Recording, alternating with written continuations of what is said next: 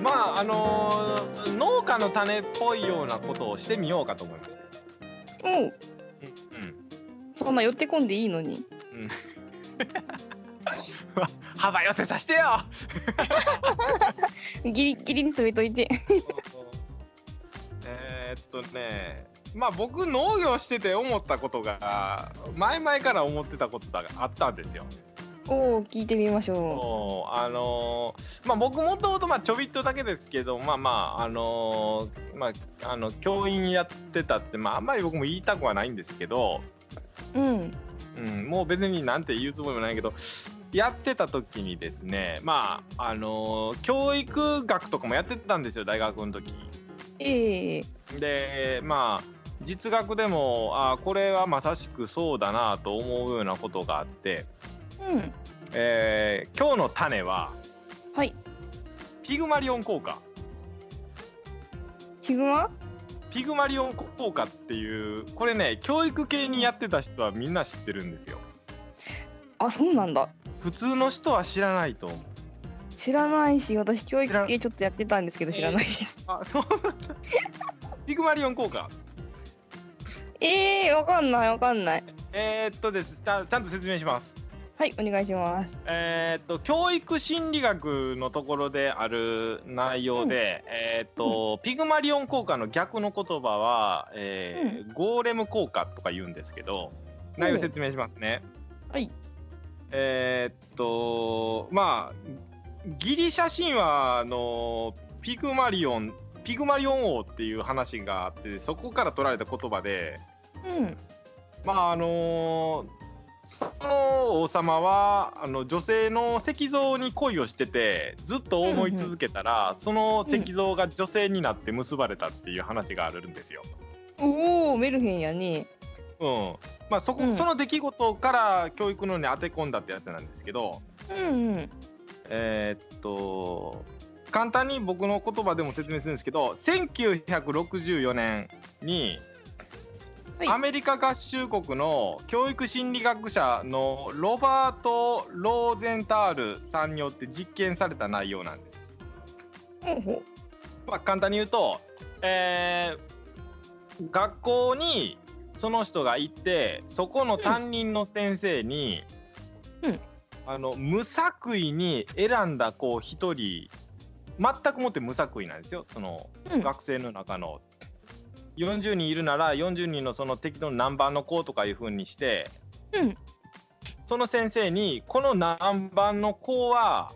このあと4ヶ月後、私の実験の見解からするに確実に学力が伸びてくるって言ったんですよへえうんうんうん、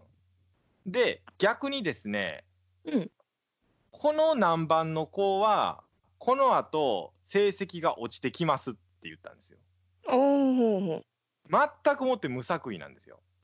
うもうめっちゃ適当なんよね適当です。ま、何の根拠もない。うんうんその子を見てもないです。うんそしたらですね、うんあのその後その先生はその教育現場に出て、うんその数ヶ月後その2人がですね、うんやっぱりその言った通りになったんですへえ成績がこの子伸びてきますっていう子はほんまに伸びたんですうんでこの子成績落ちますよって言った子は実際に本当に落ちたんですよ、うーんこれ当てずっぽう言ったのにね、当てっぽだからこれよく伸びた方はピグマリオン効果って言われて、うんでダメだった方はあのーあのーまあ、石像が化け物にか化けるっていうんであのドラクエとかにあるゴーレムってあるじゃないですか。ドラクエしたことないけどまあそういえうーこっととにしまとあいてゴーレムっているじゃないですか、うん岩の化け物、うんうんうんうん。岩の化け物に変わったっていうことであのゴーレムだからゴー,、ゴーへレえム効果っていうんですよ。あそうなんだだから育てる側の期待値が無意識にその生徒に伝わって本当にそうなるってやつなんですよ。おこおれ研究を何回も重ねても9割以上そうなったそうです。あそうなんだ、はい、そうへえなんですよ。怖いねなんかねそうそうなんですよ。うんで、あのーこれ動物でも試したそうです。えー、動物ではあの1963年ではあの大学の実験であの学生たちにネズミを使った迷路実験させたらしいんですよ。ほうほう。えー迷路迷路の使ったネズミの実験うん。でネズミが迷路を解くわけですね。そうそうそうです通っていくわけですけど、うんうんで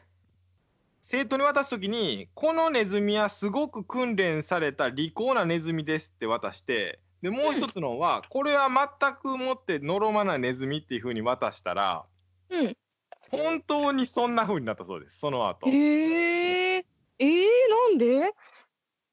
これもわからないんですけどうん。期待なのか、まあ、まあもちろんうん育てた後の工程なんですけどね、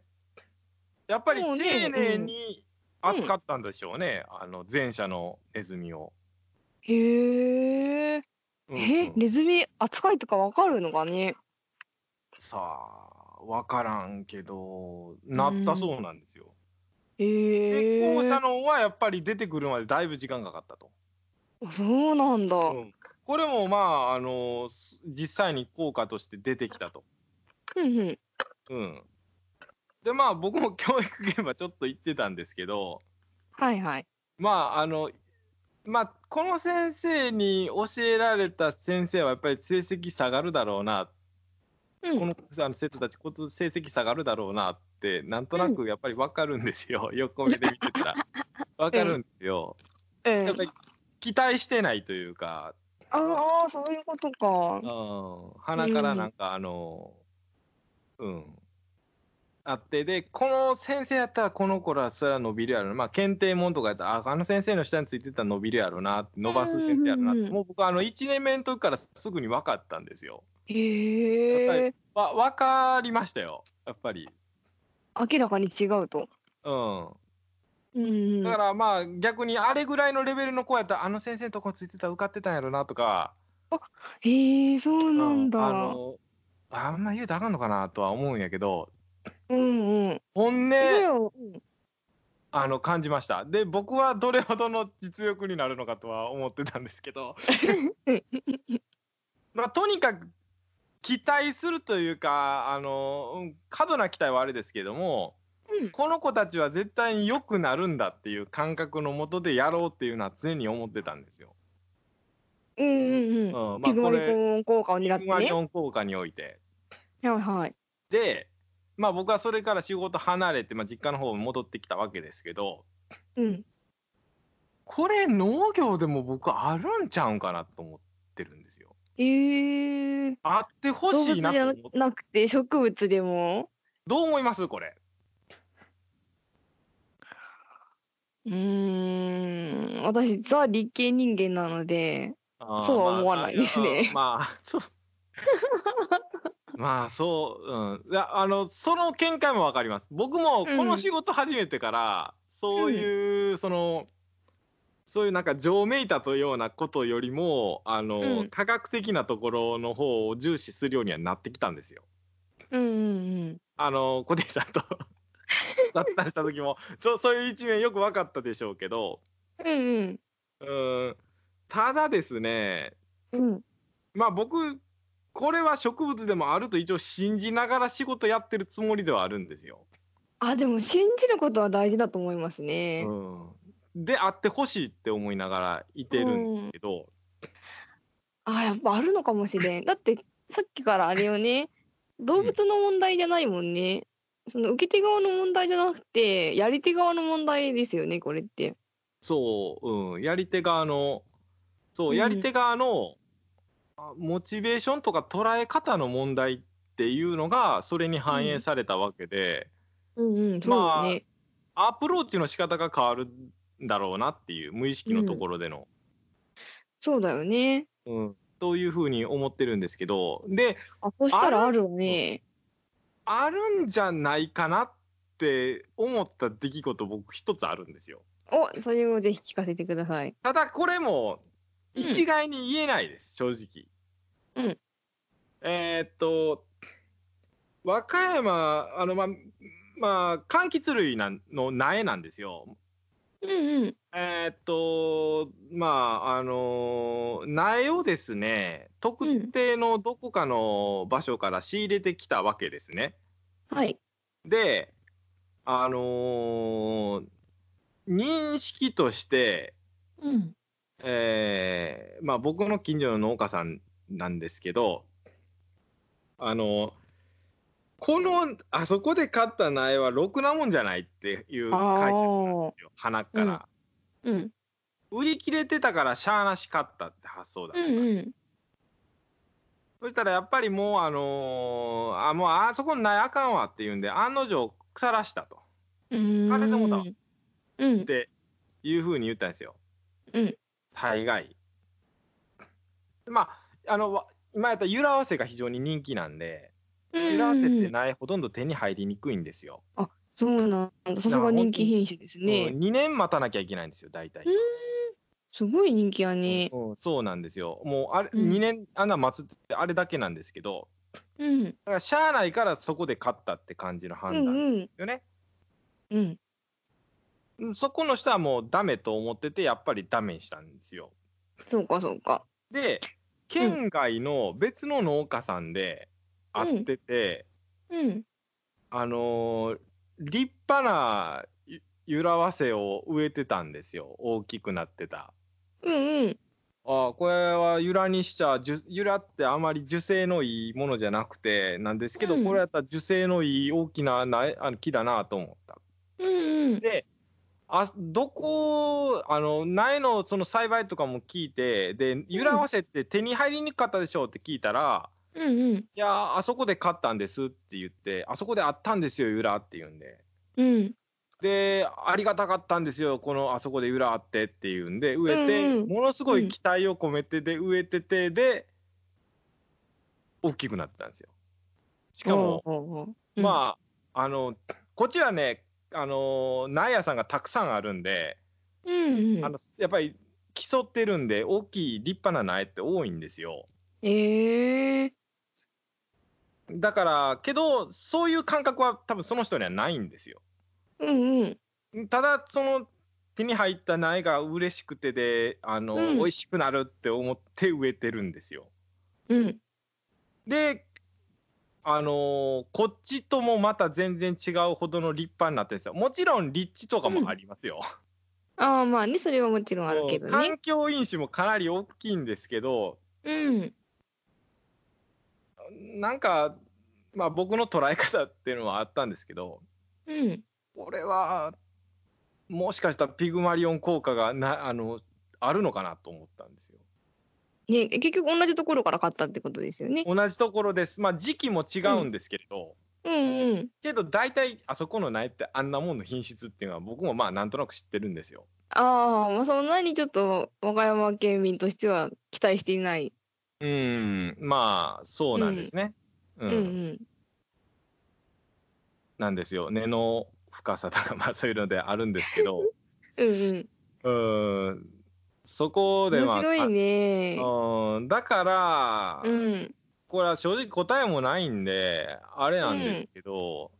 まあ農業を取り組む上ではではやっぱりそのまあまあ僕は気をつけてるんですけども、まあ、畑に入る前にうん。おここのこいつらのんをちょっとでもうまいやつ鳴らしたろうっていうつもりで入ってるつもりなんですよ。うんうんうん。そういう感覚一つ持つだけでうん。農作物って美味しくなるんかなっていう。おーああ面白い話聞いた。 農家の種っぽいでしょそれはどうか知らんけど 農家の種っぽいでしょわかったわかったわかったわかった。なんかお金っぽいわー。 カツアゲ刺したみたいなのやめてくださいよ。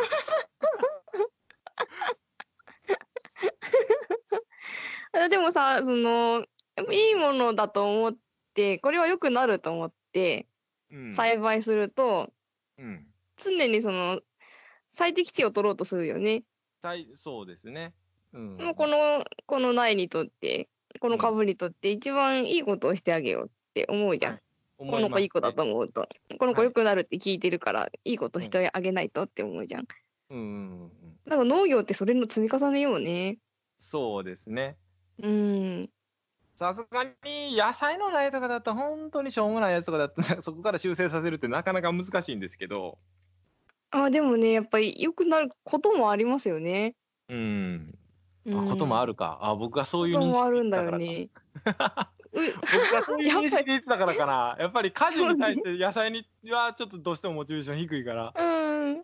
いや野菜もでもやっぱりひょろひょろの苗とかあるんですよもちろありん。ますね。うん。で、まあ、人によってはそのひょろひょろの苗をもうこんなんどうしようもないけんって言って、まあ、やっぱほんと大したもんができないけどうん。それ一個だけ植えてる人とかほら家庭菜園でいるじゃないですか。いますね。でもめっちゃ手塩にかけて育てるじゃんそういうしょうもないさ苗をさ。そうですね。 私く。ま あ、まあ、やっぱりホームセンターとかで。そうそうそう多そうねこんなとこあるやんねホームセンターに苗もうだいぶ古くなってこれかわいそうにねみたいな。い。はいはい。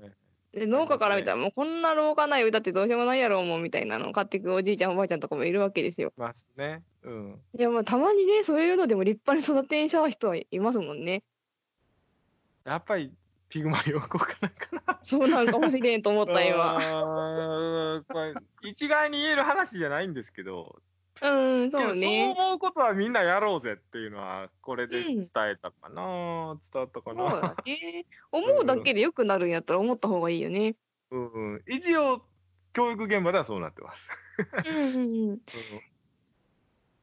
あでも教育現場でもそうなってるけど私やっぱネズミの話がすごい面白かったな。ああネズミねだでね、はいネズミはそんなね人間の期待を察するわけじゃないじゃん。うん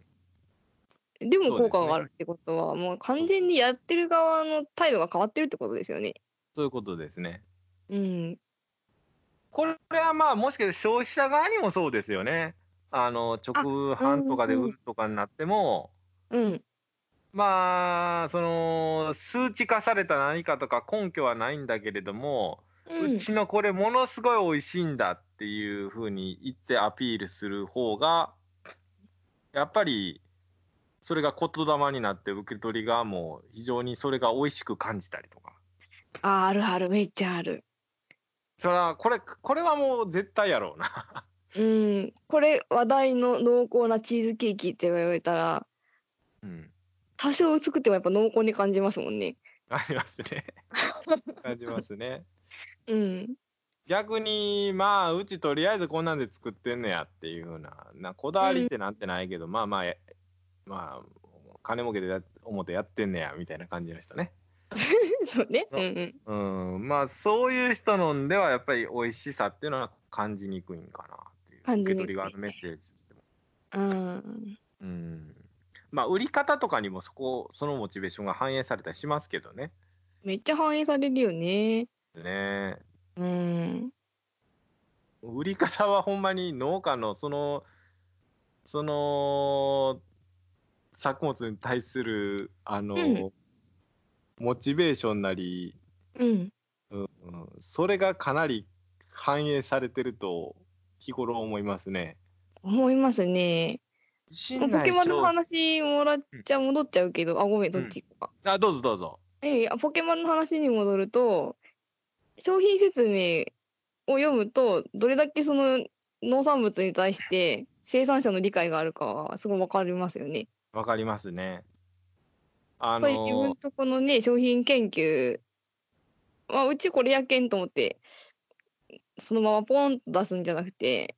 うんしっかりどういう特性があるのかとかどういう性質があるのかこだわりは何なのか地域のことまで含めてうん分析しとかんとあのなんかうまいこと書けないじゃないですか。 書けないですね。書けないですね。わかります。 経験あるとわかります。私も書けなかったもん。で